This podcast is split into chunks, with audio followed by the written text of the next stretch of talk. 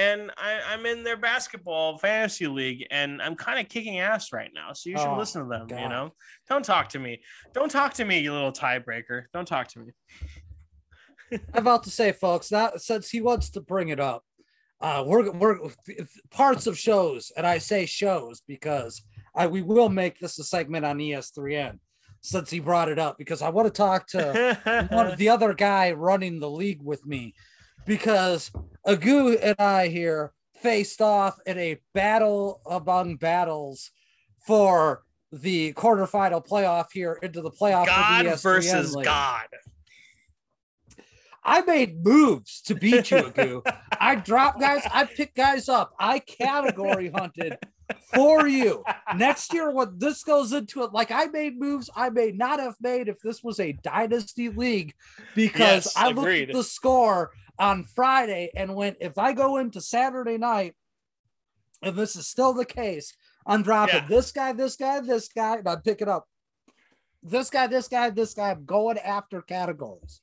It's funny because And I did. I was getting text.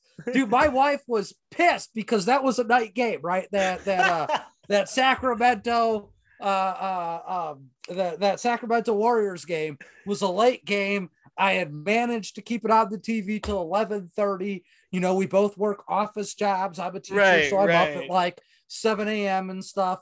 And uh like at 7:45, I'm getting text from like Richie going, "Co- dude, 414 Lepo with the comeback, dude, with the rage. And I was like, I was right there. I'm watching games. I'm picking up guys for blocks. I'm praying.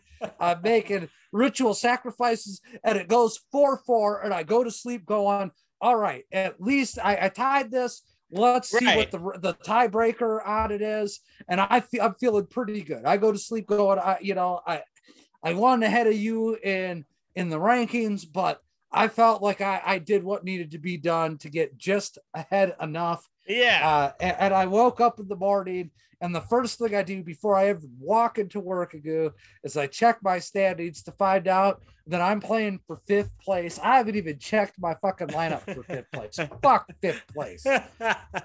and to be fair, I think ties and tiebreakers are fucking bullshit. I would have preferred, obviously, this logistically probably would have been a nightmare, but like one more day. One more day, bring it on to Monday. You know, I would have been fine. and just have the stat carry over, right? Right. you Right, know, just be like right. whatever you guys do is day one in Yeah. the the playoff, right? I would have preferred that. I mean, And of it- course, I'm gonna I'm gonna argue for anything that puts me in the cha- right? in a chance to win a championship. And it's funny because I respect the shit out of manipulating the waiver wire. Like, if you're playing fantasy and you don't manipulate the waiver wire, you're not playing correctly. You're playing, you're you're putting in whatever money you put in at the beginning of the season, and you're like, oh, this is fun. Fuck you. You're playing to win, right? And it's really fun. But the contrast is now that I undeservedly am playing in the semifinals against Richie, Richie texts me and he goes, Oh, are we having a waiver war? Is that how we're playing this? No, bitch. That's how you play fantasy, motherfucker. Especially in basketball, where you get to the end of the season and people get sat. That's kind of like Yep. where you get in football too, right? Yep. Is where Yep. you look at those last three weeks.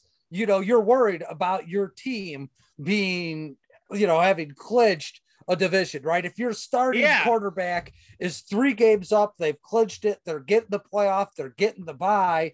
Yeah. you know, Aaron Rodgers, Tom Brady may not start that game. It may not want to be your starting quarterback, and that's a huge piece to lose, right? Like Same thing in basketball, right? Right. So you can pi- be pissed all you want that I'm picking up dudes on the waiver wire in the semifinals. You think I'm not pissed that the Celtics are resting? Quote actually, that's what it says on the on the injury report. Resting Jayson Tatum when they're seventh in the fucking Eastern Conference when they're actually playing for playoff position. You think I'm not pissed about that?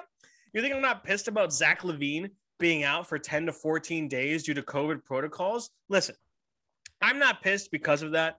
Obviously, they're taking precautions. you that I compare? I'm about to say you want to compare injury wires. We could do this all day. I had fucking Kevin Durant. Okay, you want to? Kevin Durant, the, the Kevin Durant spends his time not playing basketball and calling dudes on Twitter virgin. I'm not mad about that at this point. Are you kidding me? not, not at all. he genuinely, genuinely, while he's not playing, hopped on Twitter Spaces to call Big Kings a fucking virgin.